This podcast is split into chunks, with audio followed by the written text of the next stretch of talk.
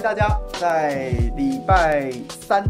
今天一直有一种礼拜一的错觉，对不对？因为放四天回来之后，觉得今天开工日，然后所以我今天也好几度错觉，觉得现在是礼拜一，但其实今天是礼拜三了。欢迎大家在礼拜三的傍晚加入我们下班不演的行列，我是主持人朱凯翔。哇，上礼拜五，上礼拜五我这临时请假，请世修帮我代班。为什么？因为我上礼拜五非常的忙碌。然后呢，说实话，我一直都讲说，为什么我不想要一天到晚在直播？然后就是因为我觉得，其实直播就很像是人的脑啊、脑子啊，就很像是海绵。 你需要某种程度的，你必须要放开手，放开手让它去吸水。那你不断在节目当中，你不管在写稿，然后直播、上通告、对谈，然后工作，那就像是一直在很用力的去挤那个海绵，然后它原本吸饱里面的水分就被挤干了。我觉得我上周礼拜五，然后呢就是请假，就是觉得好像连续这么长一段时间，然后就觉得有一点。 如果我在那边胡说八道，或是说我没有办法很精准的，就思考有一点不这么清楚，没办法很精准的跟大家分享我的想法，就或者是我自己觉得自己准备的不够到位，那我还不如就是是要给自己一点一个 break， 然后也不要耽误大家的时间。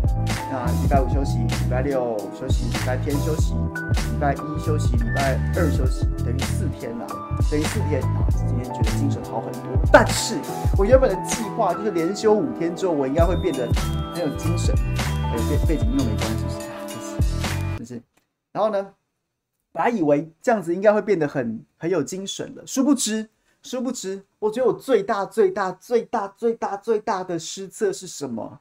失策是什么？就是我昨天晚上跟历史哥直播，跟历史哥直播，原本呢我们说好。 这个八点四十五来测试测试直播，结果呢就是有一点不顺，然后后来改用 LINE 来直播，那当然画质就差了一点，那这都是小问题。原本我们就说我们就聊聊三个话题，很精简的，很简要的。然后历史哥说 OK 没问题，他之后还要去接call in电话，那所以我们就从九点钟播到十点好了。结果一讲讲到十一点半呢、欸，我从九点钟九点钟九点钟讲到十一点半。 哦，我整个超累的，虚脱。我今天早上，我今天原本就有非常多的事情要忙，就有非常多的事情要忙。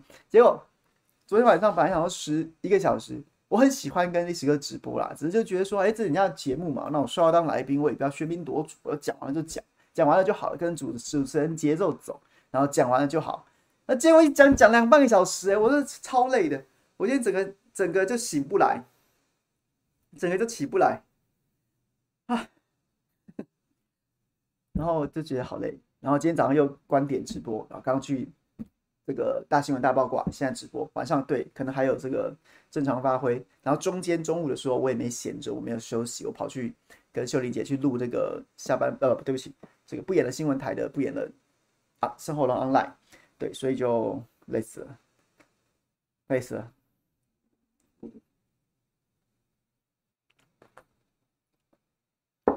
昨天直播就有在历史哥频道播出吗？对，没错。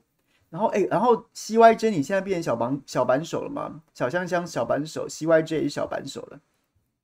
现在都哦，我刚刚还以为我是不是走错了，怎么突然发现这么多的小板手 ？T C Ting 说昨天一直找不到直播连结，对，没错，我昨天在休息。然后昨天是说是这个是在历史哥的节目应邀，然后原本一小时变两个半小时，我的妈呀！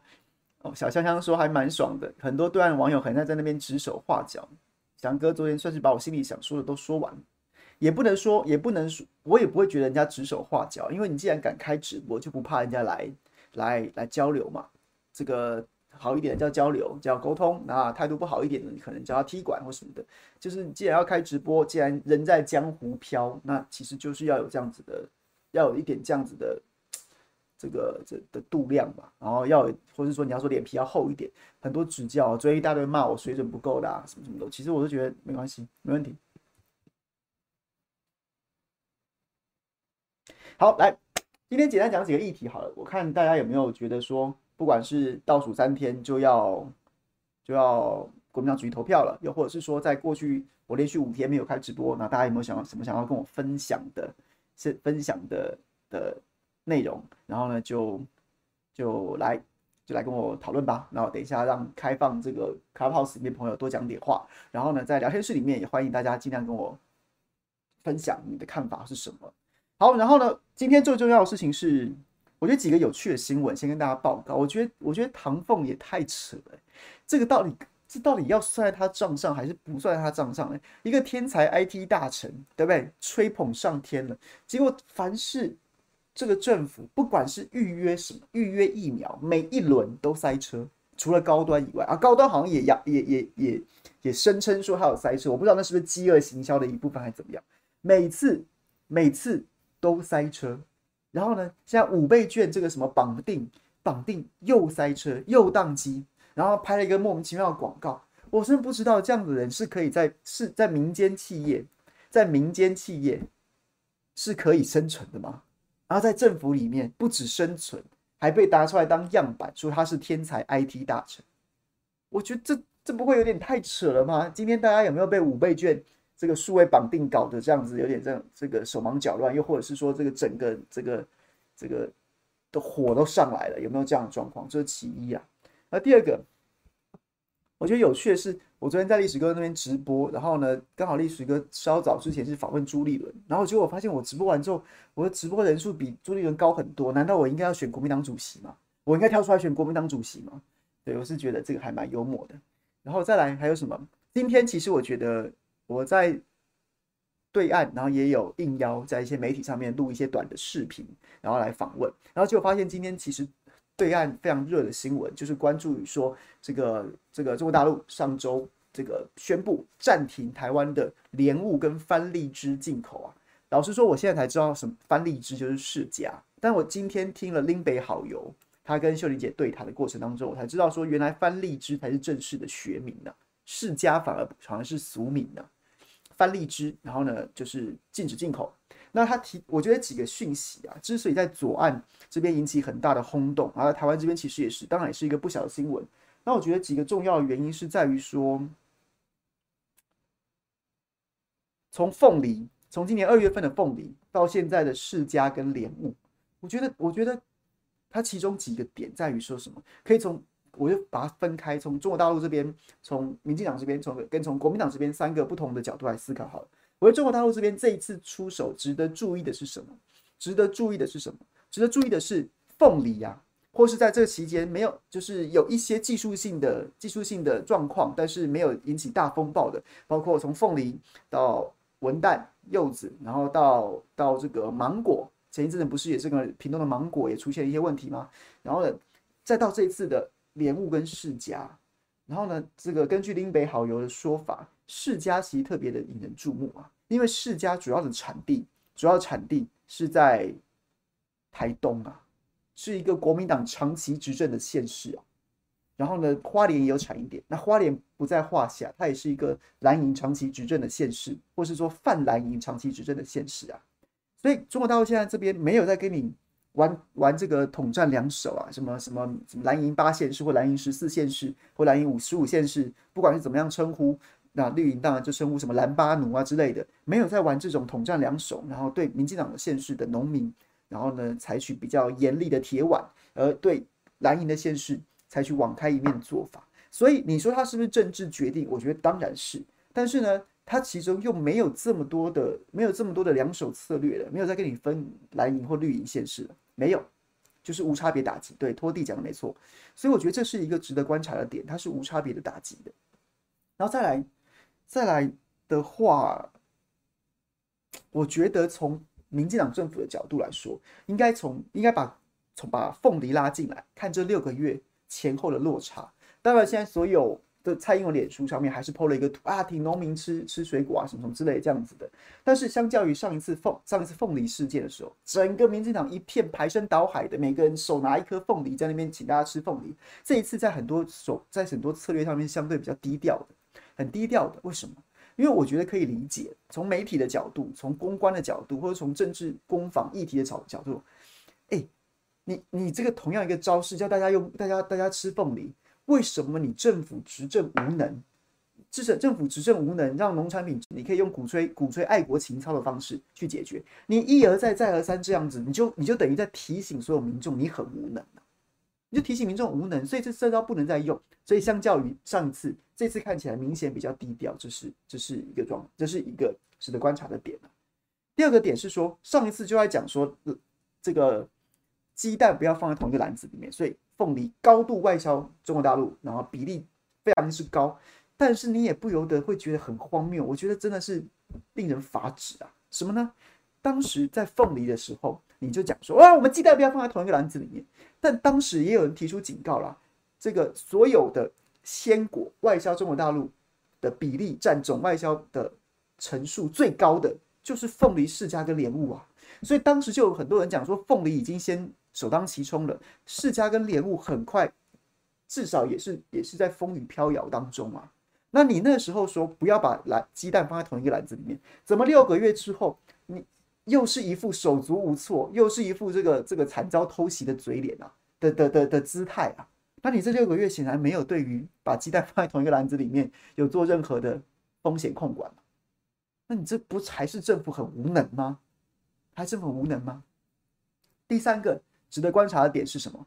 第三个值得观察的点是说，他这一次没有在大声疾呼转单，没有在大声疾呼转单，说我们外销到什么地方，我们外销到什么地方，没有，没有。为什么？因为我今天也是听林林北好友专业的在讲，他说啊，凤梨、释迦、莲雾都是不耐运的，不耐运输啊。运输这样子的水果，所以它才会高度依赖中国市场，因为很近。而再来是因为政治的红利的关系，所以它有绿色通关，它不耐运、不耐储藏，所以你很快的运到大陆去，很快的通关，很快的能够进到消费通路里面去，它当然就养起了这样的市场。所以在所以导致台湾的果农大量栽种这样的商品，因为有一个有一个现成赚钱的机会，这么容易嘛？但是呢，在三种都不耐运的水果当中，凤梨又是其中最耐运的。最耐运输的，所以他一旦出事的时候，他还有一点点承受风险的机会，就是他可以运到东南亚去卖，运到其他其他的通路去卖。然后呢，但是释迦跟莲雾更难，因为他们更不耐运输啊。你除非你那你要重新去建制它的一条冷链保鲜，或是重新去考量它的采收期或者什么之类的这些后续的配套，不是一朝一夕可以做出来，所以你现在喊转单也没有用，来不及了。更何况，更何况，像日本市场，凤梨是本来就可以卖去日本市场的，莲雾我们从来没有跟对方申请过，没有跟日本申请过这个什么东方果实营的疫区，不是不能申请，没有申请过，所以你今天也没办法去。凤梨本来就可以去，释迦跟释迦跟莲雾是去不了的，你要转都不知道转到哪里，你转去东南亚吗？你也要申请啊。那你就算申请过了，东南亚，哎，莲雾是马来西亚原产的耶，你卖到东南亚，你有什么竞争力在？你还比人家贵耶，所以转单这些真比较少，它是有一些背景的现实的状况的因素存在。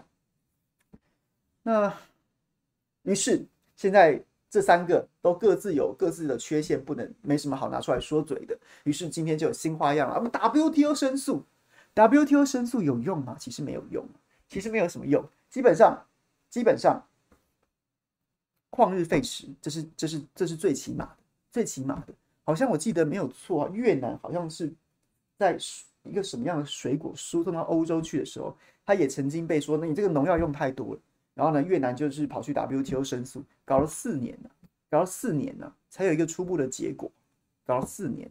但是现在现在这个状况，你要搞四年吗？那还不见得有结果。人家四年是有初步结果，但是现在你要搞四年吗？这是第一个问题。第二个问题是，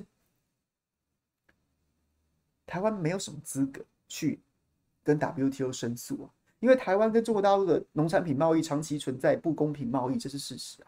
它几乎是一面倒的往台湾这边倾斜啊，往台湾这边倾斜。好，我重新讲，单就这次事件来说，单就这次事件来说，中国大陆是输入国，它本来就可以有自己的检疫的标准，它本来就可以为了保护本身国民的食安，保护这个这个这个检疫啊、生态啊什么这各种理由，然后采取严或松的标准，中国大陆完全有这样子的权利在，而再来。把它放大一点看，台湾跟中国大陆之间农产品贸易就是长期不平等的、啊。中国大陆一面倒的让利给台湾，八百三十项农产品，我们这边禁止中国大陆进口，我们却可以输往中国大陆，这就是存在不公平贸易了。然后呢，这也就是前几天新闻写嘛，杜子成连发六篇文章干掉陈吉仲，说这么不公平的贸易，你去 W T O 哭诉个鬼啊！哭诉个鬼，那人家摊开来说，好啊 ，OK 啊，那全部都拿出来谈啊，你要开放吗？那你不开放怎么样？你只想占便宜，不愿意付出，这有这个道理吗？亏你还在那边讲说什么 W T O 公平贸易，蔡英文还宣称自己是什么什么 W T O 的谈判专家，胡说八道什么东西嘛！然后再来，再来，除了这个这个这个因素之外，我觉得陈吉仲这两天被发挖出来一个新闻，我刚刚在大新闻大八卦也有给他也有也有引述，他两二零一九年的时候啊，他曾经上自由时报专访，洋洋得意的讲一件什么事儿。他呢？他怎么讲呢？他讲说啊，台湾禁止了、挡住了八百三十项的中国农产品输入台湾。但是马政府时期，即便禁止归禁止，还是有专案输入，像什么东西呢？像什么小麦啊、荞麦啊、薏仁啊，因为台湾市场需要，没有产这么多，所以以专案的名义让它进口了。然后呢，这个马政府时期期间啊，三四年间啊，进了一万多公吨，进了一万多公吨啊。那我陈吉仲上任之后，我陈吉仲担任农农委会主委的期间啊，三年三年啊，只进只进口八百多吨，把马英九时期亲中卖台啊那个大规模进口这三项农产品高达上万公吨，我陈吉仲降到十二分之一啊，只剩下十二分之一啦。然后他当时二零一九年的时候，他侃侃而谈，把这个当成是政绩在说。那请问一下，你就是一个你就是一个造成不公平贸易的。然后的的的的的应该说什么呢？要说刽子手嘛，这太好像严重了一点。总之就是你曾经夸夸其谈，然后把不公平贸易视为你的政绩，把对于中国大陆的不平等待遇视为你的政绩，视为你为台湾农产品把关。那现在大陆大陆本于他自己的自己的权利，或是说他本于这个所谓的这个本界可从，你也承认啊？陈吉仲说对，有有十三件跟六件。世嘉跟联务分别被查出十三件跟六件，你也承认啊？那现在人家说暂停你进口，你有什么好？你有什么好说嘴的？你有什么好出来这个这个在那边？对，所以我觉得，我觉得陈吉仲这个，但 W T O 这件事情完全是有内外因素。我看来啦，一个内的因素就是我前面讲的，你要叫民众吃吗？凸显你很无能吗？你要让民众想起来说，你要你你明明就说不要把鸡蛋放在同一个篮子里面，根本没做到吗？什么提提升产销水准啊，然后挑战高阶市场，根本做不到吗？然后再来就是你要转单吗？它实际上有有实际上的困难啊。你你而且你真的有不要把鸡蛋放在同一个篮子里面，你早就去东南亚这边开一通路啦。然后呢，你早就去申请其他国家，我们这些水果可不可以进口啦？结果发现都没有，所以你根本做不到，你也不敢再讲了。那去 W T O 就很适合外部化啊。然后举蔡总统还举什么例子？举说澳洲的龙虾跟红酒啊，也是去 W T O 申诉啊。好啊，我觉得这个例子太好了，有结果吗？有结果吗？那是去年的事了、啊，去年的事了、啊。哎，年初还是去年嘛、啊？去年就开始爆发这样的事了。然后不是刘锡坤还去买什么要挺自由红酒，结果跑去买猎人谷之梦，发现那个是华商啊，那是中国中国商人去澳洲投资，然后投资然后收购的这个酒厂，所以就。我也不知道哎、欸，其实我个人是对这件事情非常无感呐、啊。一方面是因为我不喜欢吃世家，我也不喜欢吃莲雾、啊，我也不喜欢吃凤梨，这三个我都啊，当然这是自己个人因素，不能拿不能拿上台面来讲。但是就是我纯粹觉得说，也该是时候了吧，也该是时候吧。今天左岸的媒体邀请我做评论，我就说你就帮我下这个标题：台湾人支持中国大陆公事公办，公事公办、啊、你过去基于。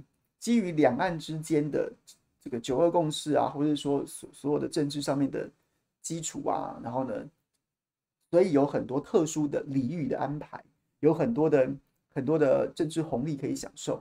那现在这个都不在了。作为一个勇敢的台湾人，本来就应该要把这个视为视为理所当然的、啊。你在哭腰什么呢？你为什么要去啊？不公平啊！你本来享受的待遇也不公平啊！那东南亚那些国家没有跑去 W T O 告你台湾跟中国之间私相授受已经不错了，然后结果你现在中国大陆也说，那你原本答应我九二共识，你现在不认了，那对不起，那刚刚当初基于九二共识那些安排跟那些协议，我也不认了，不好意思。啊，我觉得其实勇敢的台湾人、理智的台湾人不，不不是应该觉得这是刚好而已吗？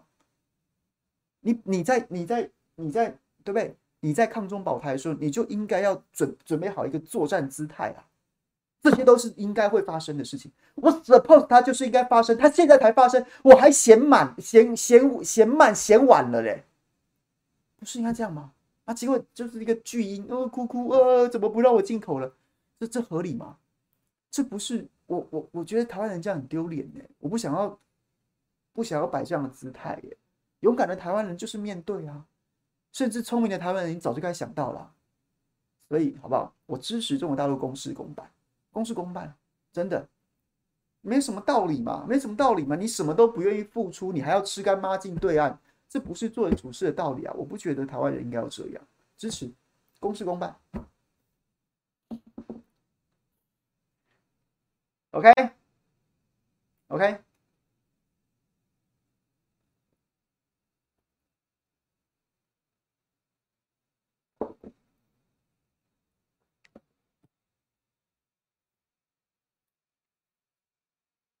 眼睛不知道进了什么东西，不知道这是不是我们家狗毛又纷飞了，纷飞，然后害我眼睛好痒。好，休息一会儿，来讲第二个题目。第二个题目，然后呢，伟平支持我说的是吗？谢谢你。然后呢，小香香说糖衣毒药，没错。我觉得，其实我觉得不是不帮台湾民众讲话，不是不帮台，不是不跟台湾农民站在一起，而是我觉得，而是我觉得。我很相信，我很相信一些事情，他他，我不会一厢情愿的相信某些事情。比如说，我今天跟张教授在论坛，等一下我会谈，我今天跟他有对谈，然后除了在节目上之外，在广告中间，然后后来在下节目之后，他还他还抓着我想要再跟我继续聊，可是后来因为中天的记者要访问他，所以就是另外把他拉走。那我就跟他讲说，哎，张教授有没有机会，我来跟你做对谈好了，我们两个来聊。他说好好好的机会，但我。不晓得在选前剩下三天，不知道有没有机会。那我们尽量来尝试一下。然后我的意思就是说，我对于一个独立自主，好不好？独立自主哦，就是不要来跟我站台独。我说我不支持台独，但是我觉得一个就算是一个中华民国，我们一个主权独立的中华民国，应该要应该要在这身处在这个世世界现实当中，这个形势当中，不管是两岸或者世界，都应该要都应该要自立自强啊。什么自立自强呢？就是你，你不应该要很很很理所当然去享受那些不该属于你的东西啊。中国大陆给你的这些、这些、这些让利，它就是有政治前提啊。如果我今天接受这个政治前提，那我们我因此而得到让利，我也会觉得我有付出，那你你然后也有所得，这件事情是平衡的，是平衡的。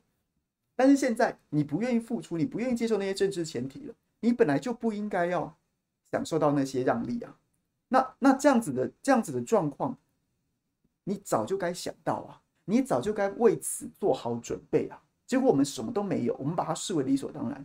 我说真的，这这个非常的不理智啊，不理智，而且你你还要再嚷嚷，就很幼稚了。我觉得对一个主权独立的有能力的国家不应该这么做。这个跟这个跟可能抗中保台根本背道而驰啊！你根本不应该在这件事情上面哭腰啊！唉，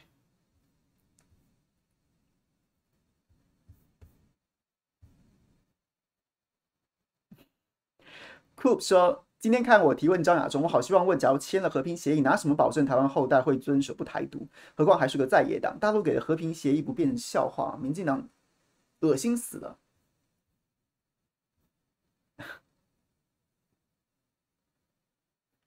谁说和凯翔想的一样？是不是被洗脑？无论你在说谁啊？挑战一下 F 边。好，来，也蛮有意思的。我今天就是我今天原本就有中天的通告，但我不知道张老张老师会来，然后结果后来听他们的执行制作讲说，是说他临时有一个空档，有一个空档，于是他就他就现身了。那其实早上早上中午的时候啦，然后呢，我在开车的路上，我就有看张老师跟。跟这个赵康、赵老大两个对谈，我两个人真的吵起来了。我刚刚看到 Sammy 讲说他最后还还吵起来了，我没有看到最后，因为开车后来目的地到了嘛，我就下车，所以我只有看到他们两个在吵那个天下为公。我是真的觉得还蛮好笑的。天下为公，他的这段是什么呢？这段在讲说，这段在讲说是说呢。这个两岸和平协议备忘录啊之类的去签签签，然后呢说这是因应国家统一，然后呢他张老师的意思是说，他觉得这是前段，啊，中间还有如果两岸进一步发展这个和平的关系，那可能会进入政治谈判的深水区。然后最后如果要谈统一的话，那还有很多统一前的安排或统一后的安排什么之类要谈，所以是有三个不同的阶段。那现在只是在这个阶段，总要有人去。 去尝试吧。啊，今天他在中天还有说，他引述了多维新闻写的，说他是叫做按下了武统的暂停键，他要做这件事情。好，那结果结果呢？这个是赵先生就问啦，就讲说，那这其中这个这个协议，他一定会谈到统一这些事情啊。你总不可能老共会跟你就是只谈和平不谈统一吗？那老共至少提出的方案叫做叫做叫做这个一国两制作为统一之后的政治啊政治。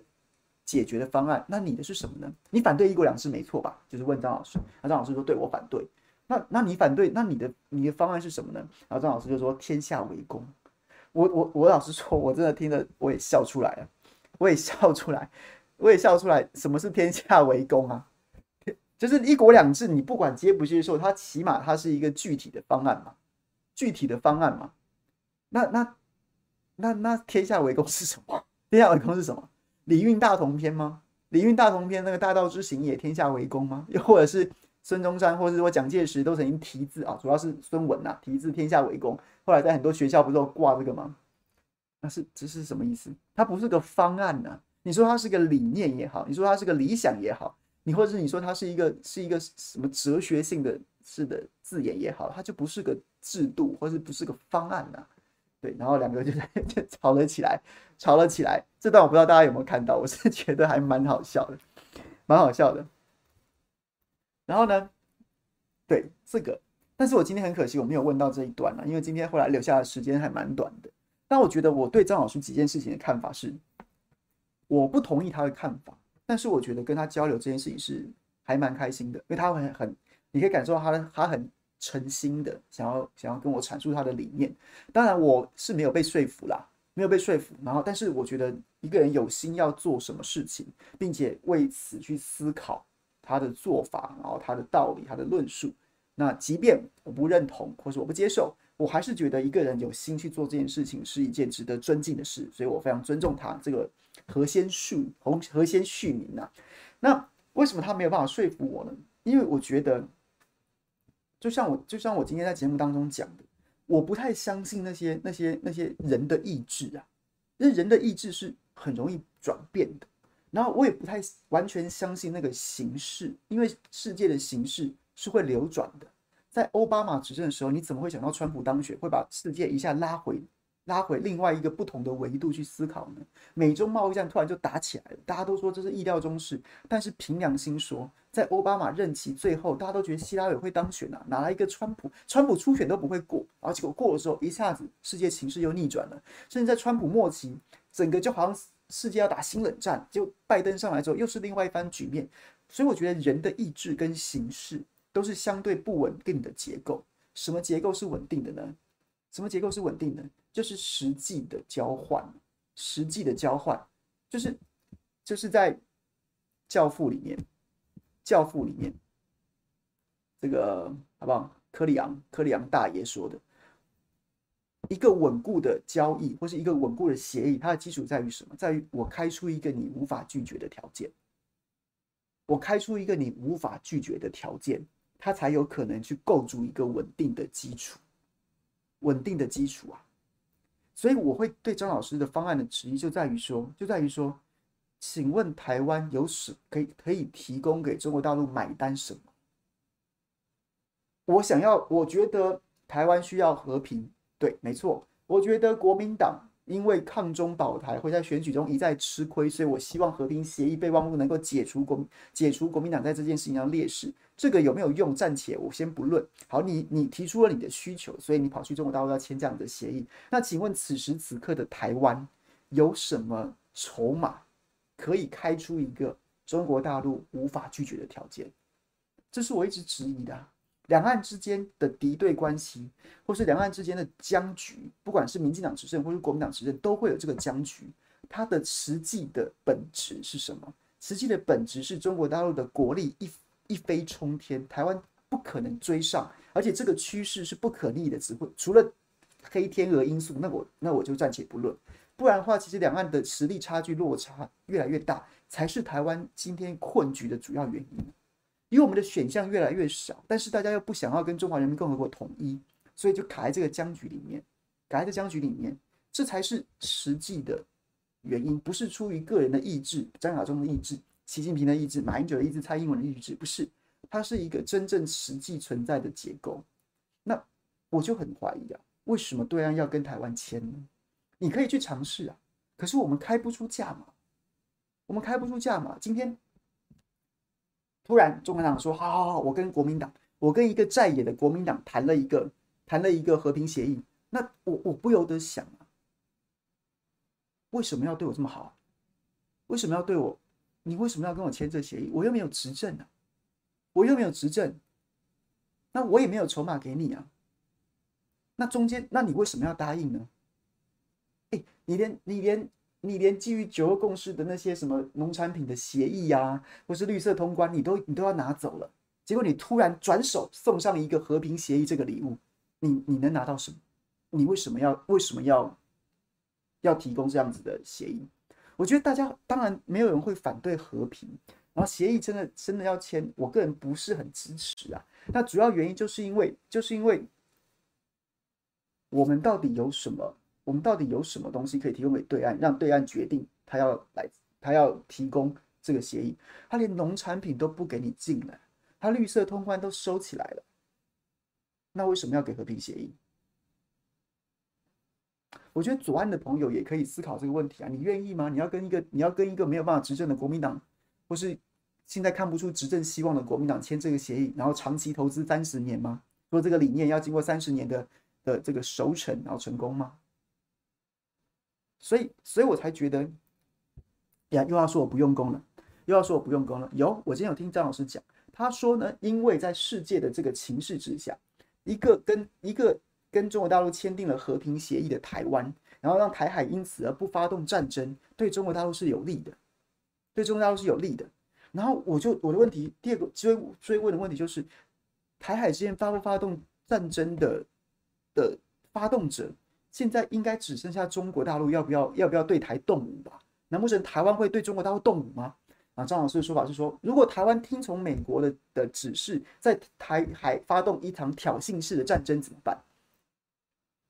嗯，这对我来说，我就觉得他已经他已经他的这个逻辑已经超越超越，有太多这个这个不层层叠叠的假设，这我没办法接受啊！我觉得这个太。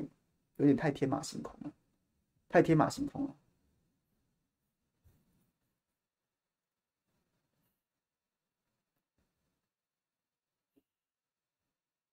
有总比没有好。所以最起码开始对话，我我赞成对话，对话不用和平协议啊。和平协议这件事情，大家都觉得张老师言之在之，念之在之是两岸的敌对状况必须要解除。可是问题是，我觉得没有人反对啊，没有人反对啊。然后，然后，然后，对话这件事也不也可以啊。那跟和平协议没有直接的相关吧？你签了这个和平协议，但两岸气氛是这样。你今天好，你明年四月签了一份和平协议回来，在民进党执政的当下，民进党执政的当下，请问一下，这纸和平协议有什么有什么可信度可言吗？可信度可言吗？你你民进党，你国民党措束手无策啊！民进党要继续搞去中国化，搞隐性台独，搞搞所有的做法，你在野的国民党都毫无毫无反制的能力啊！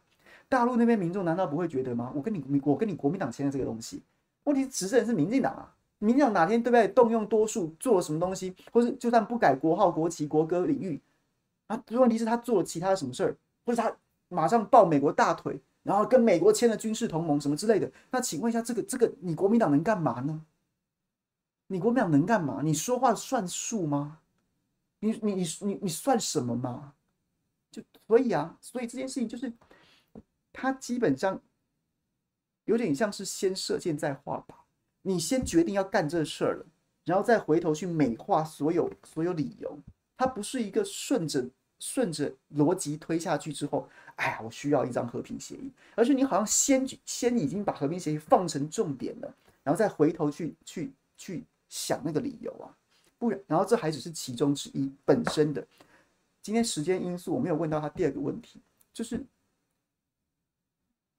九二共识，一个中国，一个中国的问题，一个中国的原则，然后或者说一个中国这四个字的九二共识，已经连输两次总统大选了。我就问一句啦，我就问一句啦，张老师，你去你去对岸签和平协议，需不需要一个中国为前提啊？需不需要一个中国为前提？一个中国终极统一，这是基本上的前提吧？不然，聊天室里面的左岸的朋友，你可以告诉我，如果张张亚中老师要去签的，或张亚中主席要去签的两岸和平协议，没有一个中国原则，没有终极统一的概念在里面，你们会接受？你们觉得这个协议，你们愿意签吗？或是说，共产党政府啊，突然不用了，不用统一了，没关系，和平最重要，不统一不统一，和平就好，会吗？有这可能性存在吗？我不要说零啦，应该很小吧？那这会不会有点太一厢情愿了呢？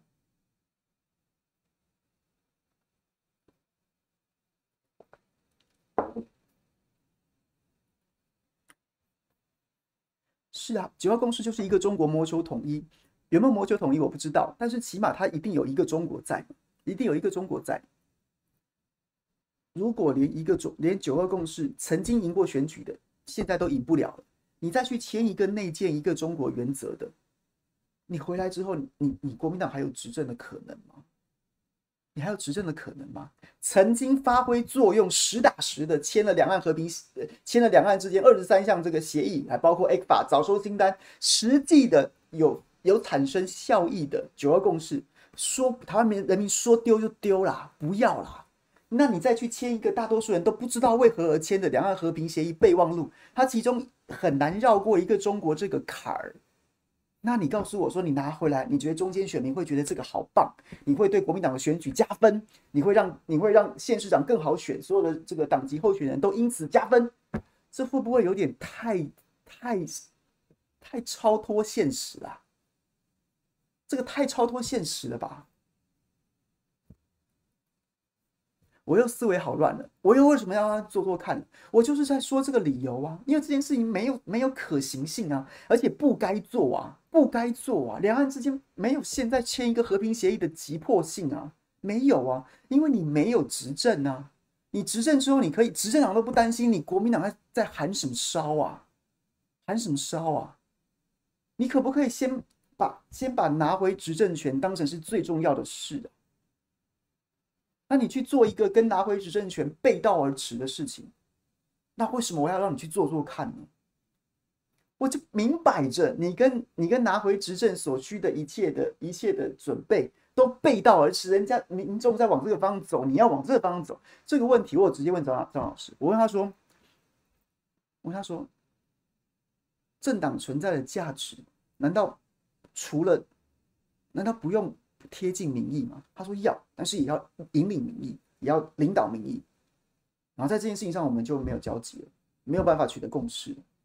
当然，这中间或许在执行上面，某种程度要引导，某种程度要领导，那某种程度要迎合。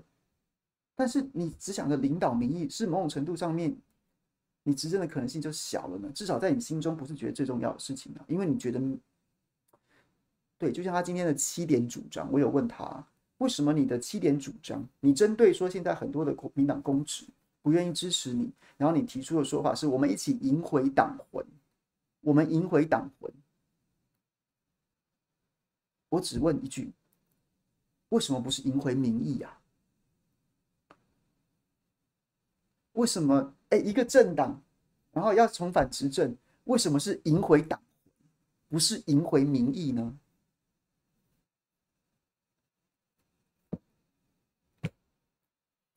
这是一个格局很大的问题，我也想要问大家，不觉得赢回民意比赢回党魂更重要吗？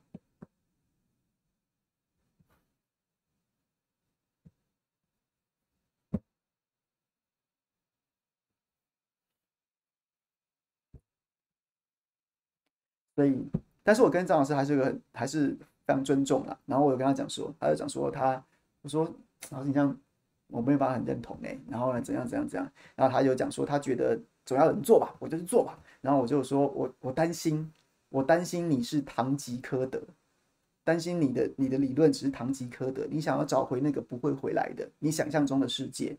然后呢，张老师回我，他回我说我是唐三藏，我不知道他是不是曾经被问过这个问题，说你是堂吉诃德不切实际啊。然后所以他就他就说他是唐三藏。那我觉得，如果他有准备的话，那代表显然这个问题其实已经被问过很多次。如果他没有的话，他的这个极致啊，急急中生智这个极致，我个人是非常欣赏的，我个人是非常欣赏的。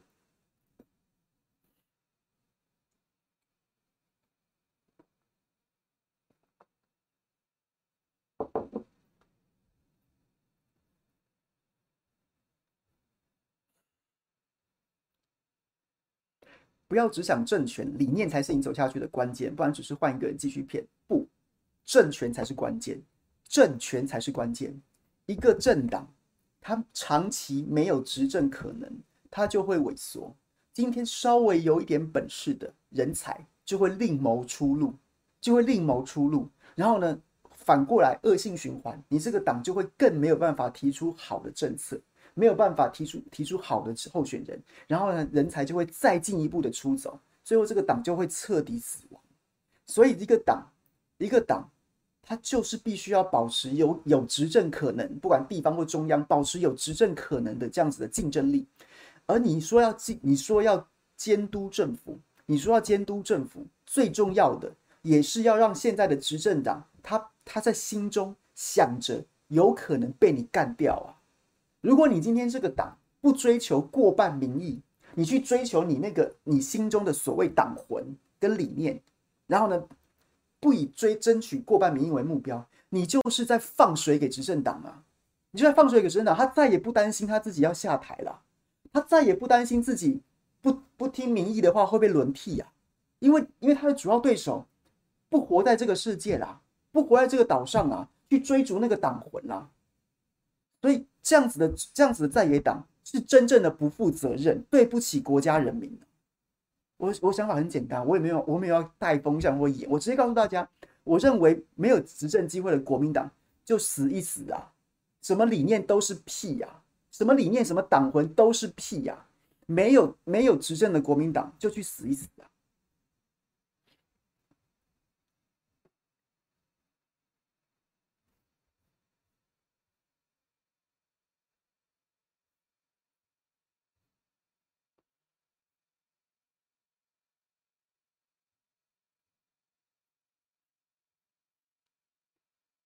我本末倒置了吗？阿富汗塔利班是政权还是理念？是政权还是理念？它一直是政权啊，啊不是政权啊，看你怎么定义啊。它是不是一个现代国家的概念？又或者是它一直都是一个存在的组织？它一直在啊，一直在啊。而它最后，它最后，它最后也是武装夺权啊，也是武装夺权啊。那所以国民党到最后，没有办法取得大多数民意支持，要靠武装革命吗？不然他其实跟他的他的翻转，跟台湾现在在一个在一个在一个逐渐成熟的两党轮替制度下，或是多党政治下面，就是用选票来决定的政治制度有什么可比性？有什么可比性呢？总之，没有没有执政可能的政党，你就没有存在价值。你, 你没有办法阻止民进党政府强迫我们打高端，你没有办法要求，你没有办法改变这个政府希望他多采购国际认证的疫苗，你没有办法改变扭转停建核四错误的能源政策，你没有办法挑战莱猪进口，想要跟国际争取更好的条件，跟美国某种程度要硬起来，争取我们应该要有条件，进口进口啊，我没办法当你进口，那你要换我给我什么都没有办法，这是一个。满口党魂，但没有执政可能的政党，你会支持这样的政党吗？那它还有什么存在的价值？它就就新党化啦，就新党化啦。当然，新党现在也没有在讲满口讲什么理念的啦，它就就没啦，就没啦。这是现实的问题啊。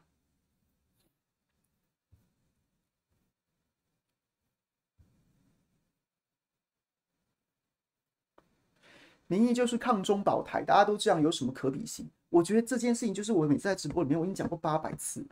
如果民意是这样，那你要民意是这样，八百一十七万票，或是说大部分的民众都都都起码心中不想要现在统一，认为两岸统一现在没有条件吧？大部分都民众都这样子，大部分民众都这样子。那你要你要拥抱大多数的民意，还是你要因为我要跟大家不一样，我要跟民进党不一样，所以我自己把自己自己缩到墙角去玩自己的沙啊？因为民进党讲这样，所以我绝对不能讲这样，这不会很二百五吗？大家都有商业，大家都是。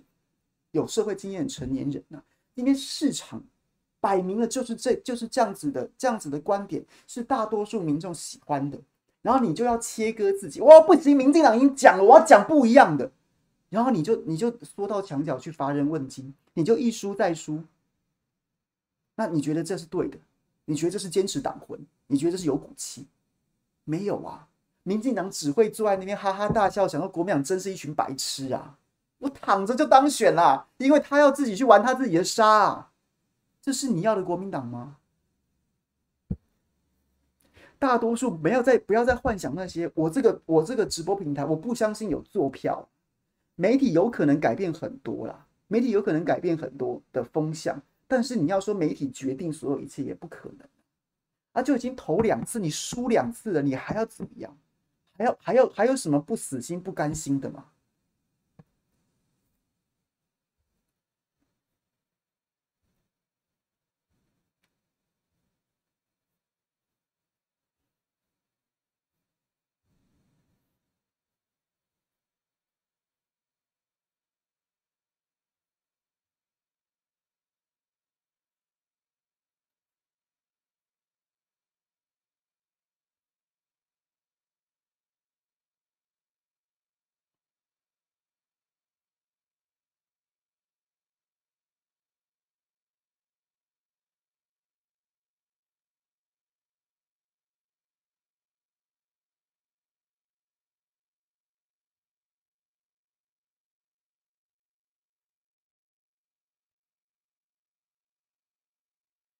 民进党如何从少数变多数？我觉得国民党分裂是个大原因啊！国民党为什么分裂呢？就是就是中国国民党它本身现在就已经就已经在理念上面就已经说不出来。我就一直讲啊，在两岸这件事情上面，在两岸这件事情上面，我觉得这次国民党主席不讨论这件事情很糟糕的。你到底要不要在台湾落地生根啊？还是你要午夜梦回神州大陆？讲清楚啊，讨论清楚啊，讨论清楚啊！就像是张老师也不断在偷换概念啊。好，我讲这样是不是大家觉得好难听？你不要这样讲。他一直用他一直用和平这两个字取代统一啊！你怎么可能跟中国大陆只谈统一、只谈和平不谈统一吗？中国大陆是傻子吗？他你跟他谈的和平协议会不内建终极统一吗？一定有嘛！那、啊、你就说我是要的是和平，你要我要是和平，你难道不用对统一做出某种程度的安排跟跟承诺吗？然后我就说好好给你和平，你想要就给你。又不是神灯巨人，神灯巨人也要付出代价。这童话故事大家都看过，所以，所以就是这件事情，这件事情就是国民党自己的问题，就是他现在他已经越走，你知道吗？就是直接裂开了，裂开了，维持着表面上面的假象，表面上的假象，然后呢，一半神州大陆梦回神州大陆这一块，这一块，然后呢，就是越来越小。越来越小，越来越小，越来越小。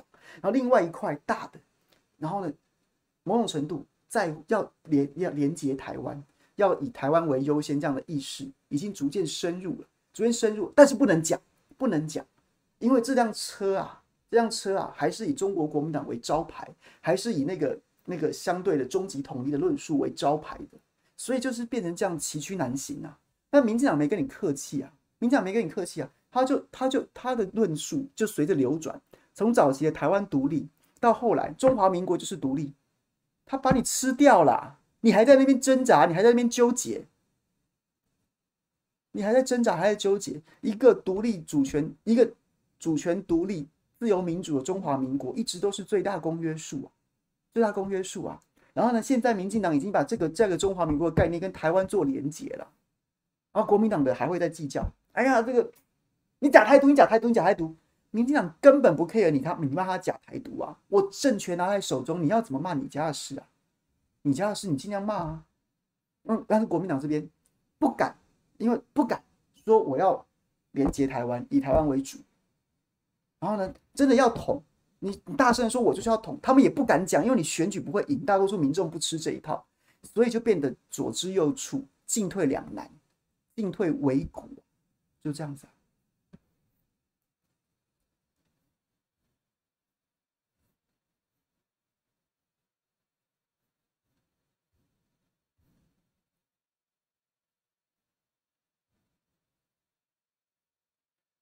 维持现状，维持现状就是这样子啊。两岸统一需要条件，现在有什么条件呢？现在有什么两岸统一的条件呢？你讲来讲去，你就到最后你讲不过人，你就只会说我要武统。除了这个，你还能讲出别的吗？两岸现在有什么和平统一的条件存在吗？有什么？没有啊，就没有啊，就是没有啊，就是没有啊。那那所以不维持现状要怎么样呢？要怎么样呢？立刻在台湾发起统独公投，那一定是一定拒统的会赢啊，拒统的一定赢啊，百分之百赢啊。那然后呢？那然后呢？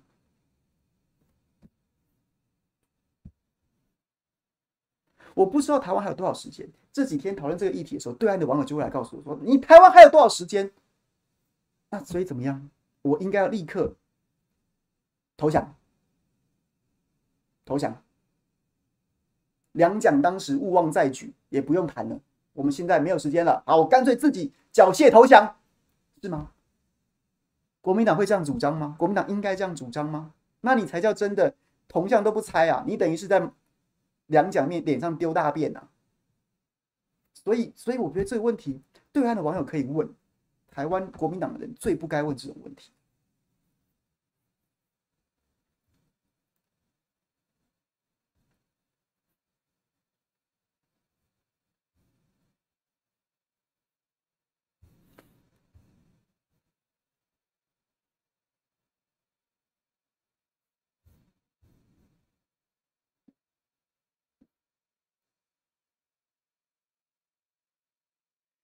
H J 和平备忘录还得去谈，因为不谈塔利班很开心，谈了塔利班开心的不得了啊！谈了民进党的二零二二就起死回生了、啊，谈了二零二二民进党就起死回生了、啊，他什么事情都不用讲了，他每天就盯着你张亚中，你那个要怎么做，什么时候要终极统一，时间表定出来了没？你每天就回应这个就好了。民进党高兴的不得了啊！今天大家看三立晚间新闻就开始在力挺张亚中了啊！今天晚上好不好？锁定一八零零的三立晚间新闻，就已经在就已经在力挺张亚中的新闻就出来了。今天媒体同业都在盛传这一点了、啊，说三立开始要帮张亚中申冤，对他不公，国民党主席选举对他不公，干嘛？佛心来着吗？佛心来着吗？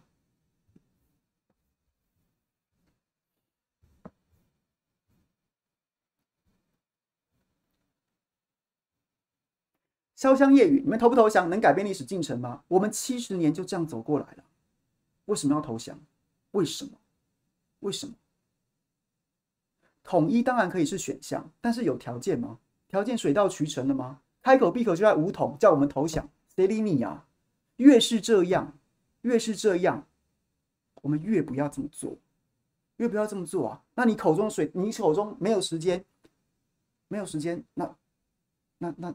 那也不是超支在我们了吧？那你就你就自己去讲啊，你就去敲中南海的大门啊，习大大赶快武统台湾啊！讲这种话是最无聊的，最无聊的。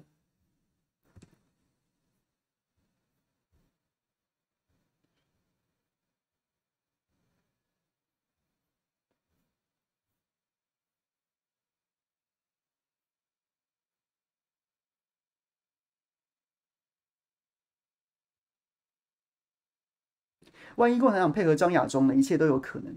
就是大家没有参透一点嘛，就是明就是两岸和平协议是票房毒药嘛，它是在台湾选举必死无疑的一项嘛，就是大家不要嘛，大家不要啊，等着你去签啊，你签回来之后，你选举都不用选了、啊。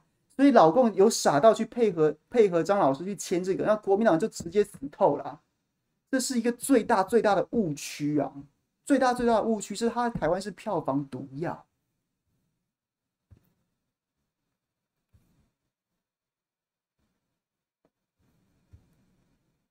面对问题不去谈，面对问题解决问题可以，当然要谈。等你执政再谈嘛，你手上什么权利都没有，你就是你就是一厢情愿的去谈，然后人家施舍你，看一下人家要不要施舍你，不然你有什么筹码谈呢？就没有啊。所以要不要面对这个问题？要。途径是什么？你先执政再说吧。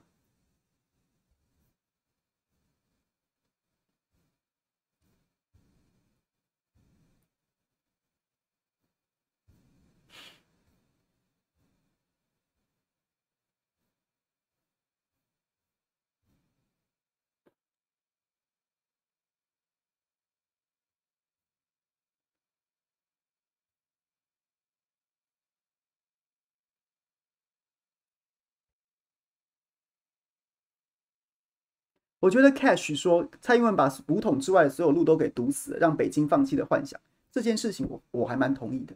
所以国民党可以做的事情很多，只要你能够重新执政，你就把不要把路堵死啊，能做的很多啊，能做的真的很多啊。然后再来，再来就讲说这个。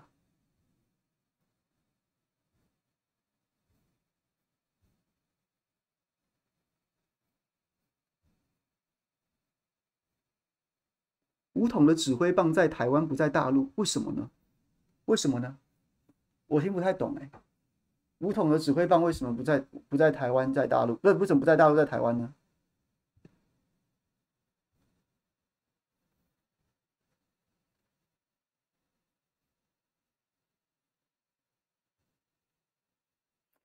？Wood Wood Chen 真执政再去谈，就变成下一个大肠花运动了。我觉得你，我觉得你的逻辑刚好突破盲点了、啊。那所以不执政就先去谈，你还有机会执政吗？那如果永远都没机会执政的，那你抱着这个协议要干嘛呢？要干嘛呢？说不算，说不做，说不说不算准啊！你连大陆都忽悠啦。这个大陆讲的，这张亚中战略忽悠啊！他没有机会执政，他去跟你签这个，你跟他签了之后，那民进党宣布台独，你能怎样？你能怎样？这真的是大陆朋友？难道是都是二百五吗？你们支持这个？那问题是？你们不知道这个在台湾没有市场吗？那永远没有执政可能的国民党抱着这个协议，然后呢，你你你你不准你你你你你你什么都不能动，你签了这个协议哦，然后民进党宣布台独了，你能怎样？你会那你你要么就撕毁这个协议啊，要么你就什么事都不能动，你会选择哪一个？你当然不会袖手旁观啊。那所以回头去讲，你签这个协议要干嘛？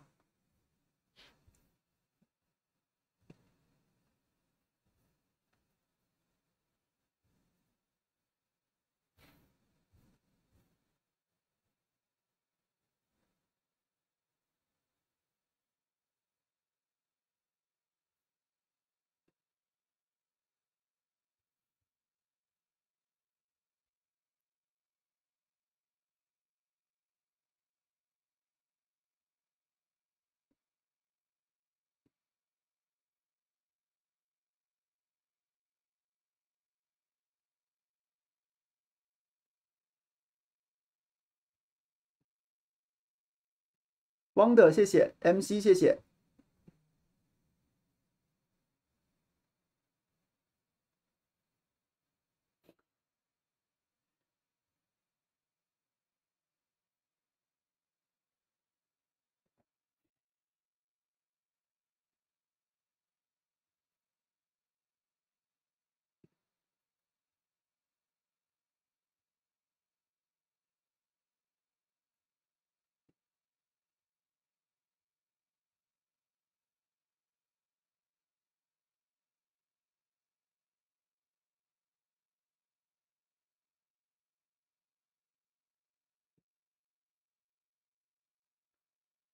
我觉得纳粹这个例子太极端了，太极端了，太极端了。纳粹真正的问题不是主流民意啊，不光是主流民意啊，还有他后来就直接变成独裁啦。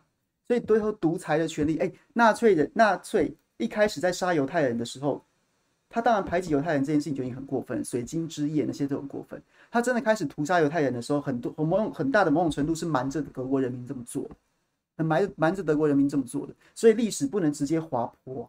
不能直接滑坡，然后说纳粹好像一切做所作所为一切都获得德国民众的背书，其实也未必啊。他还配配合了很多集权统治、恐怖统治的手段，所以，所以对。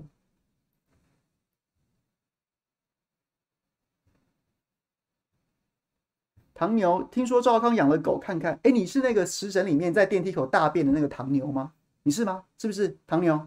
你是不是那个在电梯口大便的唐牛？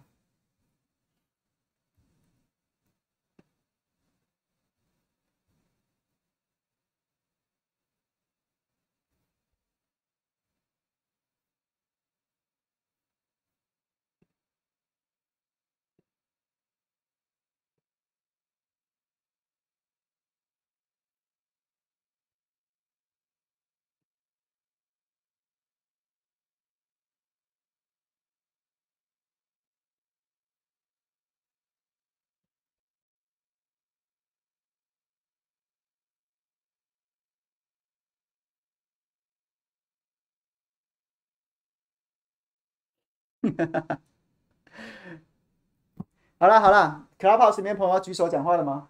来说说好了。反正再怎么样，这个这个这个选举剩下三天了嘛。有没有要举手？有没有要发表什么意见呢？对不对？要骂记得要订阅哦。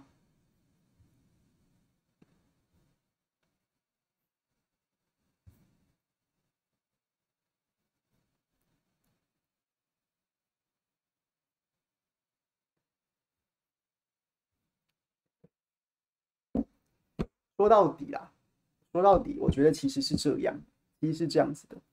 我对张，我对张教授，我说了，我非常尊重他，但是我不同他认同他的说法跟做法。然后呢，说还是有权利说的，你就尽管说。但是我只是不支持，也不认同你的做法。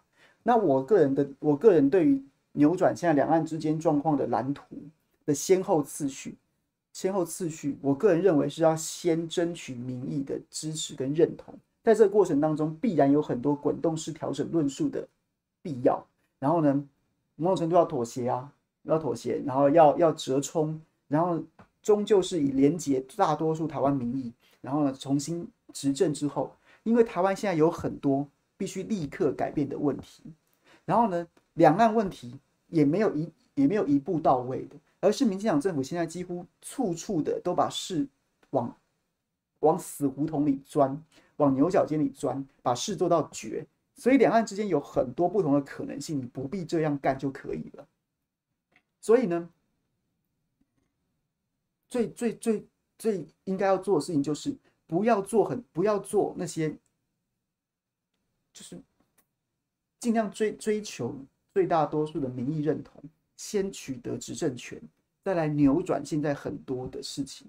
除了两岸，还有民生经济的问题啊。还有民生经济的问题啊，那两岸这件事情，就像我刚刚讲的，有很多事可以做、啊。两岸之间的交流，比如说，大陆记者可以回来驻点吧，增进了解啊。台湾现在大陆记者不能驻点啊，三，然后还有还有什么什么反渗透法，三不五时给你卡着，这件事情可以做啊，这种小事儿可以做啦。然后呢，这个两岸之间参访可以做啦，可以可以恢复交流啊。然后呢，这个大陆的台商小民啊，不要再有这种叠床架屋的、啊。然后呢？陆配的身份证啊，不用再多于其他国家的配偶啊，然后这些事情都可以做。两岸之间可以释出很多的讯号，很多的讯号，然后呢，去营造一个相对友善跟温和的理性的空间，而不是说没有这个条件，你去签了一纸和平协议回来，那在台湾民众也不当一回事，也不信任，大陆朋友也可能会觉得我跟国民党签这干嘛？那他他签的这个，他保证不毒了吗？他如果哪天被政党轮替掉，或张亚中主席下台了，然后然后就不读了吗？不可能，不不往读走了吗？搞了一个大家都一头雾水的，然后此时此刻不是当务之急的，然后反而因此而阻滞了重返执政的脚步啊，妨碍了重返执政的进程。这件事情是最不需要的，最不需要干的事儿。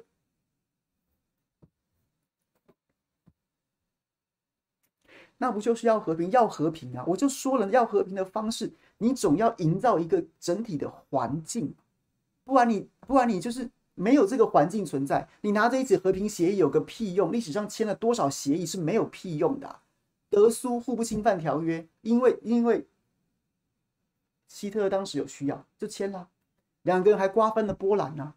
但希特勒要打苏联的时候，有在跟你客气吗？没有啊，这就是这样子啊。你没有那个环境，没有那没彼此人民也没有这个期待，你去签这东西要干嘛？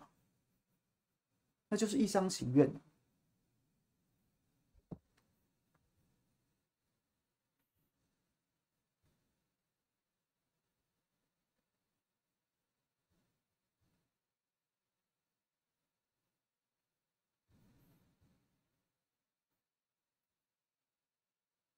就是要去营造，所以不要再提两岸和平协议啦，那个对你的执政是有害的，对你的执政是有害的。营造，营造是从由简入难啊，由简单的先做起啊，那是一个政治深水区的东西啊，两岸民众都不知道要干嘛，不要把它当成是一帖神药啊，那你跟相信高端没什么两样，没有那个没有那个条件啊，你连签个姐妹市。两边市长都要互访吧，互访，然后事务团队交流吧。啊你，你你跟台湾，你台湾跟大陆之间环这互信糟成这样，互信糟成互信荡然无存，气氛糟成这样。你突然签了一笔和平协议之外，然后对岸网友就不骂小 S 了，台湾网友这边，台湾这边的网友也不会去酸大陆了吗？波特王就不发影片整天干掉大陆小粉红了吗？馆长就不操大陆了吗？然后大陆小大陆看到台湾张钧甯跟小 S 都都当神膜拜，你们好棒，你们促进两岸和平吗？没有这个气氛，然后就硬要干干这个事儿，它就不会成。最坏是搞不好还有副作用。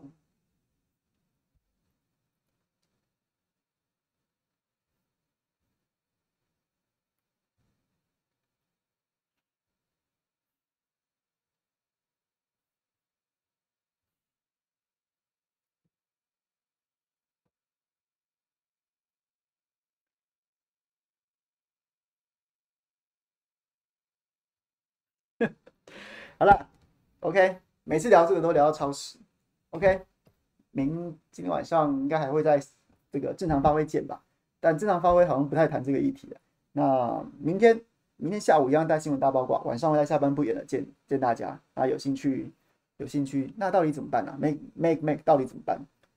执政啊，执政啊，想办法执政啊，然后。不是那怎么办？我觉得这件事情有一种深沉的悲哀耶，好像你因为你想不到别的办法，或其他其他的办法没有那么明显，没有明显，没有那么明显，然后于是你就是有一个人跟你说了一个一个方法，哎呀，你就觉得啊，好像也这样子啊，别人都没有提出办法，那我就觉得这个办法好。话说也不是这样，也不是这样啊。你要重返执政的路上本来就不是一件困难的事情。我个人的想法是，我就早上的时候我就讲说，我支持江启臣，为什么？为什么？因为两点。一个看过去，我对于国民党的看法是，现在的国民党主席不再是威权时期、两蒋时期那个国民党中常会是中华民国实质的政治决策的核心机构，现在不是那个年代了，现在不是那个年代，所以国民党主席最最最最最不需要的就是想要去争夺那个已经消失的权力的决策的能力。现在的国民党必须要重新、重新的改变他的权力的分配结构，不是党主席从上而下的领导，党主席要必须要变成一个后勤的单位，后勤的单位，然后呢募款，然后呢就是挡挡挡子弹，然后扮黑脸，然后呢维持一个低度的党组织的运作，然后把所有的资源，党主党党党中央空了都没关系啊，空掉都没关系啊，把所有资源往优秀的候选人身上送。送给他们，让优秀的优秀的候选人能够直接在民意的市场上被考验，争取最大多数的民意。你国民党支持低没关系，高当然很好，你帮你可以帮这些候选人加分，低也没关系，你就把那些粗重的活儿，不要弄脏候选人手的事情，全部担下来做，全部担下来做。我觉得过去一年做得很好啊，过去一年都做得很好啊。国民党支持率，你说低也没有多低，那。国民党县市长表现都很亮眼，除了少部分不太适任的部分区立委之外，立委跟县市议员这个层级也还不错，也还不错啊。部分要部分要选举的表现也不错啊，他们的支持率很高啊。那你国民党的支持者，你期待什么呢？你觉得哪个比较重要？你觉得国民党的满意度很高比较重要，还是国民党提出的候选人，他可以因此当选市长、立委跟县市议员的支持度很高比较重要？我个人当然觉得后者比较重要。你国民党，你国民党的满意度高或低，关我屁事啊！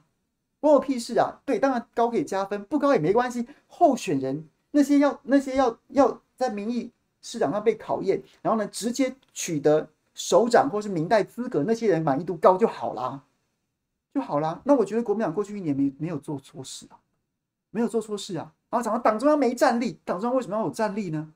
重点是立委要有战力啊。重点是县市首长要满意度要高啊，那这件事情不是，当然立委有些事我觉得真的不 OK， 但是这个要怪吴敦义啊，提了太多不是人的不分区立委。那那那这件事情没有做到吗？至少大家对二零二二的国民党的选情都是乐观的嘛。那党中央把这些脏活苦活干了就好了、啊，等到选举的时候募款资源再往候选人上送啊。然后那些对就是出众的活篮板苦力你就扛了吧，这样就好了。那所以我最不需要最不需要就是一个很抢戏的党主席。很抢戏的党主席说我主张什么什么什么，我要干什么什么什么，我决定要怎么样怎么样怎么样，然后每天每天他在那边讲，每天五四三的一直讲一直讲一直讲，那怎么样？你反而造成这些县市首长，你反而造成这些要直接面对选民的困扰，因为你是党员结构，你是一个畸形的党员结构里面选出来的人，你当然在这个结构运作当中，你必须要去迎合选出你来的那些党员，但那些党员跟社会脱节，你讲你的话越多。就是越造成这些这些县市首长的困扰，就是越造成这些选举候选人的困扰，因为你们彼此的核心价值不一样。党主席对党员负责，首长民代对选民负责，这彼此不是同一群人，而且他们的结构组成南辕北辙啊。所以党主席最好闭嘴啊，不要抢戏啊，就是一个萧何的角色就好了，你不用出什么鬼主意，你也不用搞东搞西的，要一天到晚做这做那的，你就只要提供后勤支援，去协助这些在前线打仗的首长们跟候选人就可以了。这就是这就是我对国民党主席的期待啊！我所以，我支持江启臣啊，因为他没有要选二零二四，至少在在未来这一年当中，他没有那个什么江雅中当选，马上的问题就是。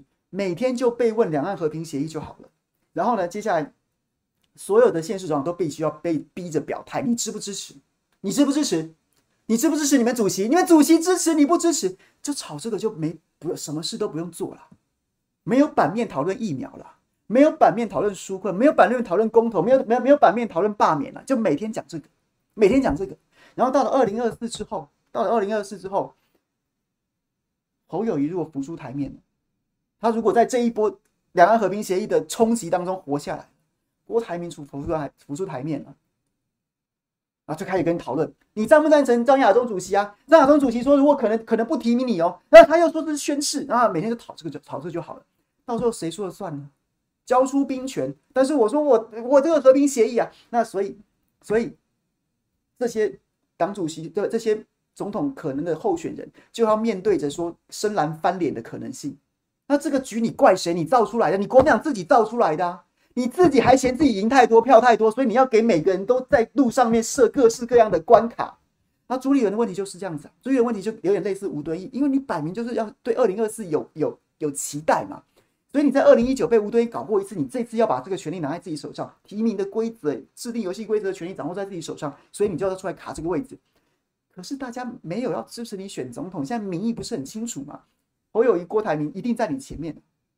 那如果你、你、你、你还有私心，你到将来到时候也是有很长一段时间就要面对这个。啊，这个规则哦，这个好像有有锅，哎、欸，那个好像好像立侯，哎、啊、呀，这个是好像是挺猪的，就每天吵这个。所以我支持江啊，因为我觉得他过去一年没有做的不好。二来他在二零二四，他至少不会是那个麻烦制造者。国民党祸起萧墙，就是不要选一个麻烦制造者当主席嘛。OK， 讲完了。OK， 不一定要说服大家，但是如果你要问我说那怎么办，至少我的想法是这样嘛，我一直都是这样想的。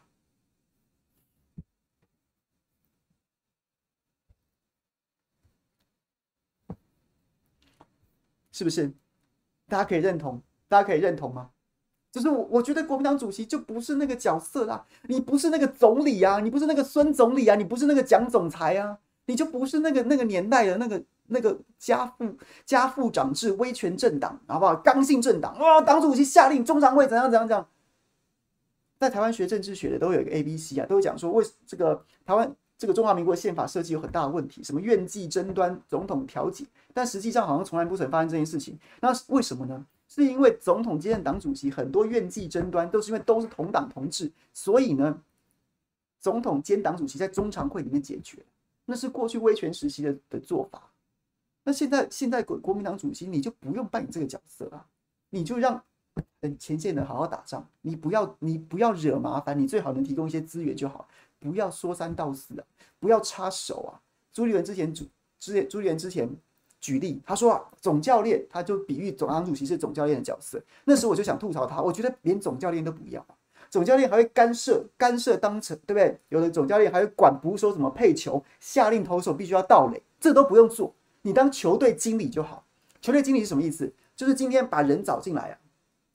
把人找进来，我找了一个我觉得最适合的总教练，跟组合了一一群适合的球员，然后每次比赛的时候，总教练自己负责，我只负责把人放在那里，我只负责把人找进来，临场调度我全部不管。我觉得国民党主席就干这事就好，你就只要找出那个适合的人出来选，他怎么选，他主张什么，你不要插手，你最好也不要多话，你不要干，你不要不要不要去干扰就好。总经理不是总教练。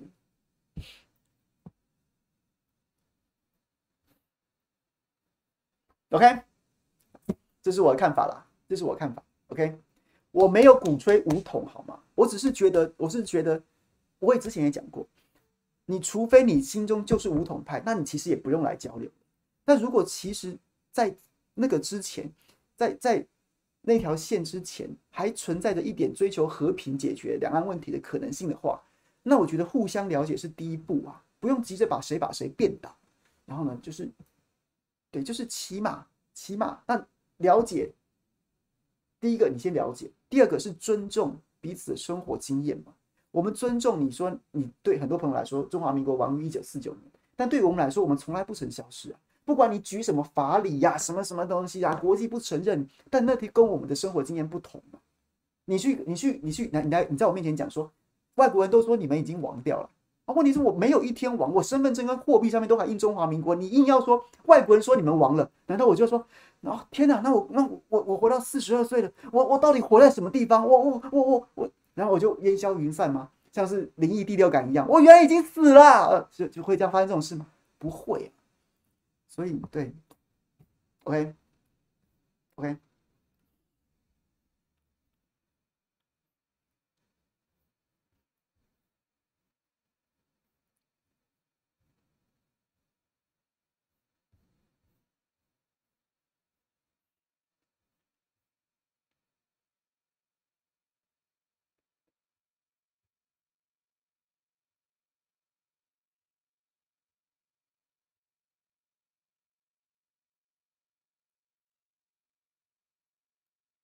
有人想说话是不是？好，来五天，来，等一下，我把喇叭打开。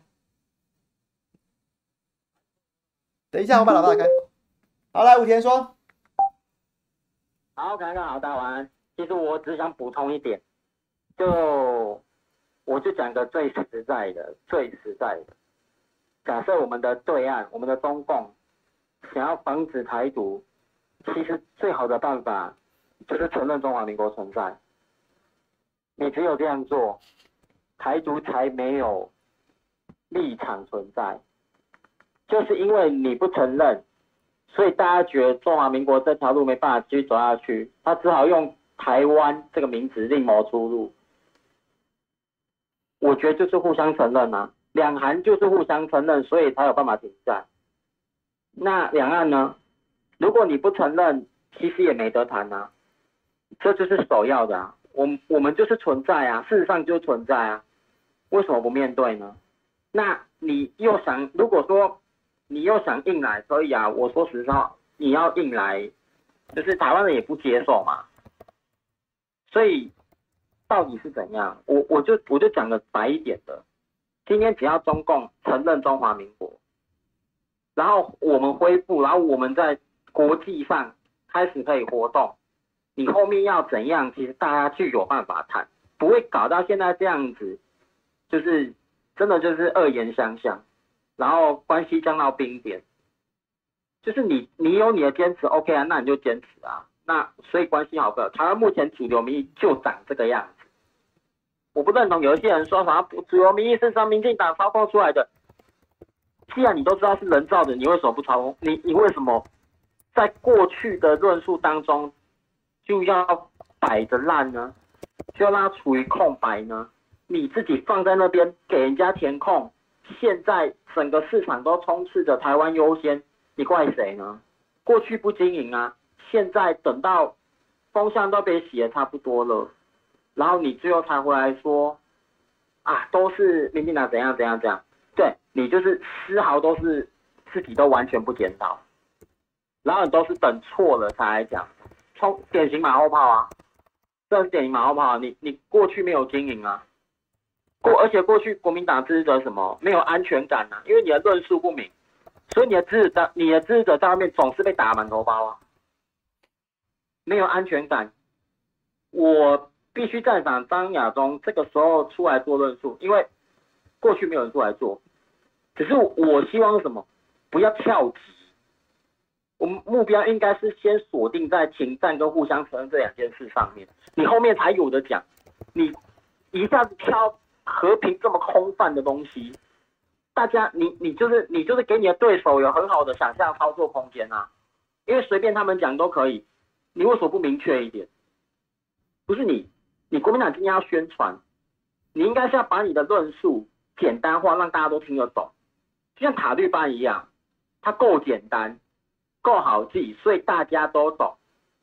那你弄一个就是逼格超级高的东西，好事就是精英才知道，人民听不懂，人民听不懂就很好啊，你宣传就宣传不出去，然后没人听得懂，你要大家怎么接受？你要想办法普及化，不是讲很高深莫测的东西，让人家觉得你很厉害。好啊，那就只有你们这些人很厉害而已。好，谢谢吴天。你不懂，他就不会选你。好，好，我讲到这边，谢谢。好，谢谢吴天。好啦，关门，关门了，又讲到六点二十几了，又讲到六点二十几了。好，大家可以想一想，明天同一时间下班不远再会，我们再来交流吧。OK， 好啦，关门喽，拜拜。